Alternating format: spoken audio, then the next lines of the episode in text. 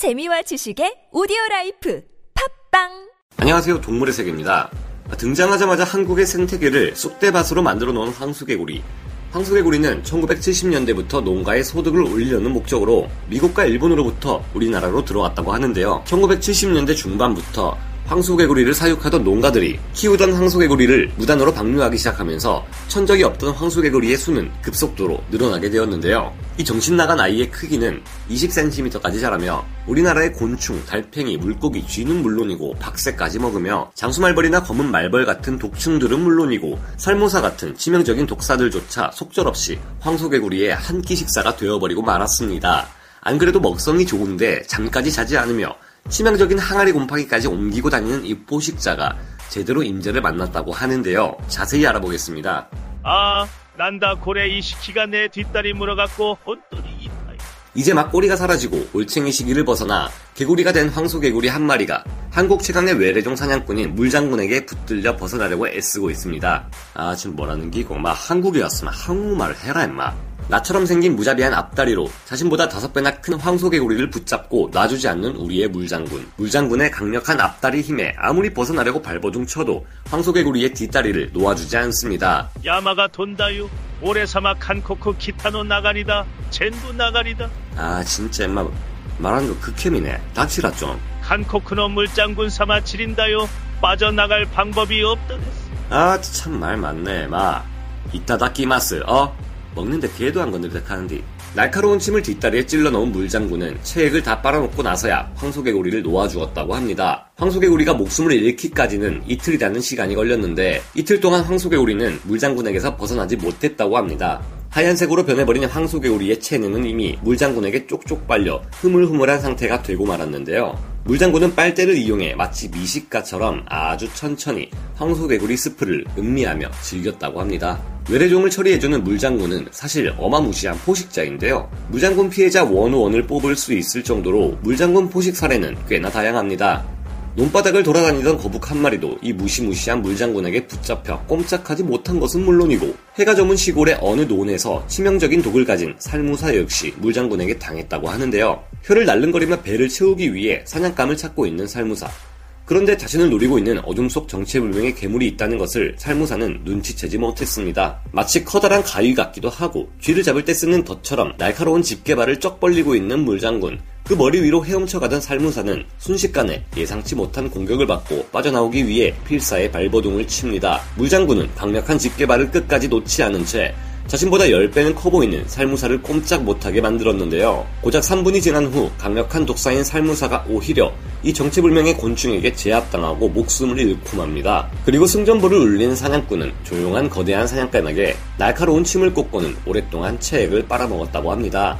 하지만 물장군이 난전을 벌이는 상대들 역시 존재했는데요. 물장군과 왕진에는 치고받는 난전이 이루어지며 누가 이길지 예상하기 어려운 상황을 보여주기도 했습니다. 하지만 물장군은 치열한 난전 끝에 왕진의 머리 부분을 제압하는 데 성공했고 이번에도 날카로운 침을 찔러 넣어 왕지네를 제압했다고 합니다. 왕지네는 이내 움직임을 멈추고 조용히 죽음을 맞이했죠. 왕지네가 항상 지는 것은 아니지만 이번에는 승리의 여신이 물장군의 앞발을 들어주었네요. 민물의 포식자인 가재 또한 이 물장군을 당해낼 수 없으며 꼬리에 독침을 가진 전갈마저도 운이 없으면 물장군에게 제압되기도 하는데요. 심지어는 큰 덩치를 가진 독거미 아프리카 타란툴라 중에서도 가장 큰 거미인 King Baboon까지 물장군이 제압한 경우가 있다고 합니다. King Baboon이 물장군의 머리 쪽을 물었지만 딱딱한 외골격 때문에 먹히지 않았습니다. 가만히 있을 물장군이 아니겠죠. 바로 반격이 이어지는데 물장군이 King Baboon의 다리에 독침을 꽂는데 성공했고 얼마 지나지 않아 King Baboon 역시 죽음을 맞이했습니다. 이 정도면 거의 세계관 최강자의 면모를 가지고 있는 물장군. 물장군은 수생곤충계의 왕이라 불리는 토종 곤충입니다. 물장군의 별명은 무수히 많은데요.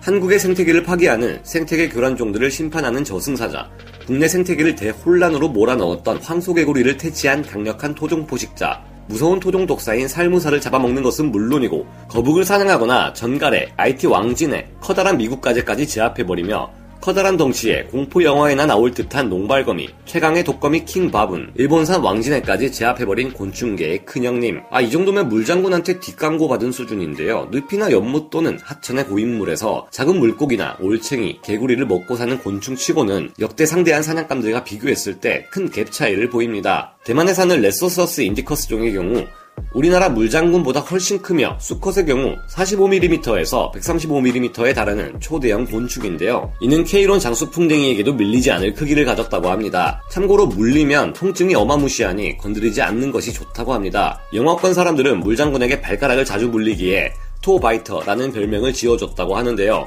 물렸을 때의 고통이 거의 총알개미에게 물렸을 때의 버금갈 정도라고 합니다. 총알개미는 포네라톡신이라 불리는 독침을 가지고 있어 여기에 쏘이면 총에 맞은 것과 같은 끔찍한 고통을 느끼게 되는 것으로 유명한데요. 물장군에게 물려도 같은 고통이라 하니 생각보다 더 강력한 물장군이네요. 물장군의 강력한 무기로는 역시나 나처럼 위협적인 모양새를 하고 있는 앞다리입니다. 하지만 더욱 치명적인 독을 이 날카로운 침에 가지고 있다고 하는데요. 물장군은 논이나 어두운 물에 바닥에 자리 잡고 마치 떨어진 낙엽처럼 가만히 움직이지 않고 매복합니다. 그러다가 눈앞에 먹잇감이 다가오면 인정사정 없이 낫과도 같은 앞다리를 휘둘러 낚아챈 후 독침을 꽂아 먹잇감을 마비시켜버립니다. 그렇다면 입이 보이지 않는데 먹이는 어떻게 먹는 걸까요? 물장군은 먹잇감을 쓰러뜨린 후 소화액을 독침으로 주입해 외부에서 먹잇감을 소화시킵니다. 아까 보셨다시피 황소개구리의 몸 안에 침을 찔러 넣은 뒤 몸 안에 소화액을 집어넣으면 먹잇감의 내부가 소화시키기 좋은 액체 상태로 변하게 되고 물장군은 우리가 두유를 마시듯이 여유롭게 황소개구리의 체액을 빨아먹게 되는 것이죠. 사냥을 끝낸 물장군이 먹잇감에게서 떨어지지 않고 계속 붙어 있는 것은 이 때문인데요. 특히 자신보다 훨씬 큰 상대를 잡았을 때 물장군은 먹이에 달라붙어 주구장창 식사를 하며 오랜 시간 동안 먹고 싸고를 반복합니다. 아, 물론 물장군이라고 해서 무적은 아닙니다. 황소개구리는 앞에서 마주쳤을 때 오히려 물장군을 집어삼킬 수 있기에 물장군은 뒤에서 기습하는 것인데요. 황소개구리는 체급에서 너무 차이가 나기 때문에 상대하기 어렵지 않을까 생각되며